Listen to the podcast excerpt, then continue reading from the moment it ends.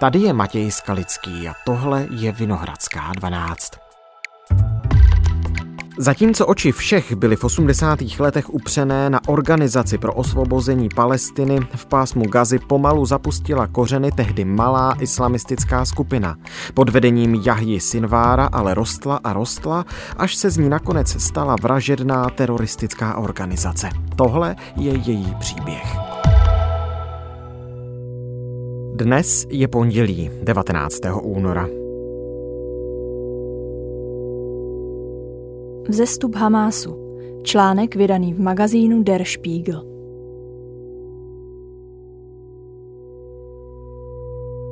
Díl první Začalo to v Gaze.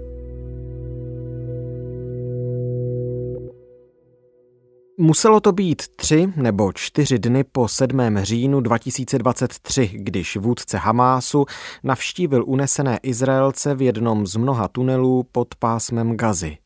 Představil se jim plynou hebrejštinou. Zdravím vás, jsem Jahja Sinvár. Nic se vám nestane. 85-letá Jochevet Livšicová byla mezi skupinkou rukojmích, kteří se se Sinvárem setkali. Ze zajetí se dostala na konci října. Podle izraelských médií se tehdy v Gaze Sinvára zeptala, jestli mu není hanba páchat takové věci lidem, kteří všechny ty roky podporovali mír. Řekla mu, že společně se svým manželem pomáhali přenášet palestince z pásma Gazy do izraelských nemocnic. Vůdce Hamásu jí na to prý neodpověděl. Setkání s rukojmími muselo být pro muže, který strávil v izraelských věznicích přes 20 let, velkým okamžikem. Někteří o něm mluví jako o řezníkovi, jiní jako o psychopatovi. Spousta lidí ho má ale za hrdiného a vzdorného bojovníka.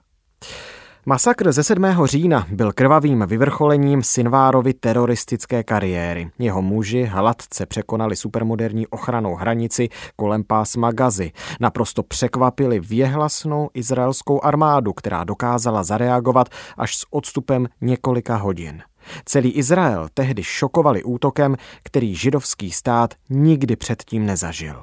V jediný den zemřelo na 12 lidí, byli zastřeleni, upáleni a některým bojovníci Hamásu stěli hlavy. Teroristé navíc odvlekli asi 240 rukojmích, a to včetně mnoha žen a dětí. Hamás celou akci natáčel a živě streamoval do celého světa prostřednictvím sociálních sítí. Palestinská otázka opět na scéně. Útok Hamásu byl v konfliktu mezi Izraelem a Palestinci bodem zlomu. Po něm zůstane při starém jen málo. A nejen pro Izraelce, ale i pro Palestince. Masakr a vojenská odpověď Izraele vytvořili nová traumata a otevřeli staré rány. Pro občany židovského národa jsou zvěrstva spáchaná 7. října připomínkou krvavých pogromů a holokaustu. U palestinců zase izraelská reakce vyvolává vzpomínky na útěk a vysídlování po vzniku židovského státu v roce 1948, pro které používají označení Nagba. Tohle slovo v arabštině znamená katastrofu. Po útoku na Izrael se palestinská otázka znovu dostala do centra pozornosti celého světa. Izrael se mezi tím probírá z deziluze, že konflikt s palestinci zvládne. Jednání o normalizaci vztahů mezi Izraelem a Saudskou Arábií jsou teď pozastavená. Rusko a Čína cítí příležitost pro posílení vlivu v regionu.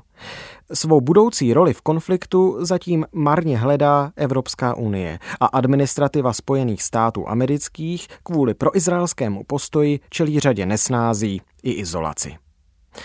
Jakkoliv byl útok Hamásu odporný a brutální, tak palestinci údajně vnímají Hamás jako jedničku v boji proti Izraeli. Tvrdí to izraelská analytička Dália Šendlinová, sekulární Fatah, který ovládá palestinskou samozprávu na západním břehu Jordánu, podle ní postupně bledne do bezvýznamnosti. Zdá se, že přesně toho chtěli bojovníci Hamásu dosáhnout. Tedy kromě velmi jasného cíle unést tolik rukojmí, kolik to bude možné, aby Izrael dotlačili k propuštění palestinských vězňů. Ale vůdce Sinvár měl v hlavě ještě další záměr. Chtěl otřást izraelským pocitem bezpečí a důvěrou jeho obyvatel ve stát a v armádu. Rozhodl se je zasáhnout do nejslabšího místa. Hluboce zakořeněného strachu z vyhlazení, který si v sobě pronásledovaní Izraelci nesou tisíce let. Izrael začal hned 7. října povolávat do zbraně rezervisty a od té chvíle jeho armáda vede proti Hamásu válku, která má daleko sáhlý dopad na civilní obyvatelstvo pásma Gazy. Od začátku konfliktu do druhé poloviny prosince 2023 izraelské ozbrojené složky zabily kolem 18 tisíc palestinců. Je to údaj, který pochází přímo od Hamásu. Mezinárodní organizace ho ale považují za realistický. V pásmu Gazy byla také zavražděna více než stovka izraelských vojáků. Zejména sever enklávy je z velké části zcela zničený. Izraelská armáda ke konci roku hlásila, že zabila na 7 tisíc teroristů, včetně poloviny velitelů Hamásu. Jak je možné, že se teroristům podařilo 7. října na Izrael takhle zaútočit? Byla všechna ta zvěrstva v plánu od samého začátku? Proč Hamas riskoval svou kontrolu nad Gazou a možná dokonce i svou vlastní existenci? A může tahle válka celou organizaci úplně zničit? Jak ostatně doufá samotný Izrael? Nebo z ní Hamas nakonec vyjde ještě silnější než dřív? Při pátrání po odpovědích na tyhle otázky není možné ignorovat postavu Jahji Sinvára. Jeho příběh je totiž hluboce propojen se vzestupem Hamásu i s mnoha jeho proměnami. A taky se strašlivým masakrem ze 7. října. Na jehož plánování se právě on významně podílel. Začalo to v Gaze. Příběh Hamásu se začal psát v prosinci 1987. Teroristická organizace tehdy vznikla jako gazanská odnož egyptského muslimského bratrstva. A to v době, kdy právě začínala první intifáda, palestinské povstání proti okupaci Izraelem. Hamás zakládal napůl slepý a na invalidní vozík upoutaný Ahmed Yassin. Název Hamás je zkratkou pro hnutí islámského odporu. Jásinovým nejdychtivějším žákem byl dvacátník Jahja Sinvár, který vyrostl v uprchlickém táboře ve městě Khan Yunis. Přestože byl Sinvár ještě hodně mladý, měl už za sebou několik měsíců v izraelské vazbě a dal se na dráhu zabijáka domělých palestinských kolaborantů. Jásín a jeho spolubojovníci původně nebyli součástí ozbrojeného odporu. V něm tou dobou převažovali sekulární nacionalisté. Místo toho byla hlavním cílem Jásinovy skupiny islamizace společnosti. V 70. letech získal od izraelské vojenské zprávy licenci pro založení Islámské asociace, pod kterou jeho lidé provozovali školy, nemocnice nebo náboženská centra. Největší obavy měl v té době Izrael z militantních nacionalistů. Zapálené islamské fundamentalisty vnímal Tel Aviv jako jejich protiváhu, takže je podporoval. Jeden izraelský vládní úředník, který léta v Gaze pracoval, to později označil za obrovskou a hloupou chybu. Bylo to první z mnoha pochybení při jednání s islamisty, které o 630 let později vyvrcholily katastrofou. Jásir Arafat, Vůdce sekulární organizace pro osvobození Palestiny byl na začátku první intifády v tuniském exilu. Zvažoval, že s Tel Avivem zahájí jednání o dvoustátním řešení konfliktu, tedy že vedle Izraele bude i Palestina. No a následně Arafat také uznal právo státu Izrael na existenci. To Hamás se rozhodl jít jinou cestou. Organizace věřila, že přišel čas na ozbrojený konflikt. Její zakládající listina z roku 1988 je protkána antisemickými konspiračními teoriemi, ve kterých Hamás vyhlašuje džihad za Palestinu a vylučuje s Izraelem jakákoliv jednání. Hamás není islámský stát. Na rozdíl od teroristů takzvaného islámského státu nebo organizace Al-Qaida se Hamás zaměřuje na založení palestinského státu. Nejde mu o globální džihad nebo vytvoření chalífátu obývaného muslimy z celého světa. Tahle organizace byla založena uprchlíky a poháněná představou o návratu do míst, ze kterých její členové nebo jejich rodiče sami uprchli nebo byli vyhnáni při zakládání státu Izrael. Chtěli svůj stát a takový stát by měl být islámský. A i když jsou některé z činů, které spáchali bojovníci takzvaného islámského státu a teroristé z Hamásu podobné, tak původ, cíle a ideologie obou organizací jsou docela jiné. Netrvalo dlouho a nově založený Hamás začal na Izraelce útočit. V roce 1989 jeho členové v pásmu Gazy unesli a zavraždili dva izraelské vojáky. Vyšetřování na konci 80. let vedl za izraelskou spravodajskou službu Shin Bet Michael Kubí. Dnes mu je už 78. On se tehdy rozhodl pro radikální krok a 9. května 1989 měl už pod zámkem všechny z Hamásu, včetně Ahmeda Jásína a Jahji Sinvára. Se Sinvárem, kterému tehdy bylo 27, se setkal i osobně. Podle Kůbího Sinvár nejdřív neřekl ani slovo. Pak se mu podařilo z Jásína dostat, že Sinvár je jeho pravá ruka a že to je zakladatel a velitel Madždu, vnitřní bezpečnostní služby Hamásu. Sám Sinvár začal mluvit, jen pokud na něj Jásín zatlačil. Palestinec se prý nakonec přiznal ke 12 vraždám. Řekl, že jednu ze svých obětí uškrtil kefíjou, palestinským šátkem.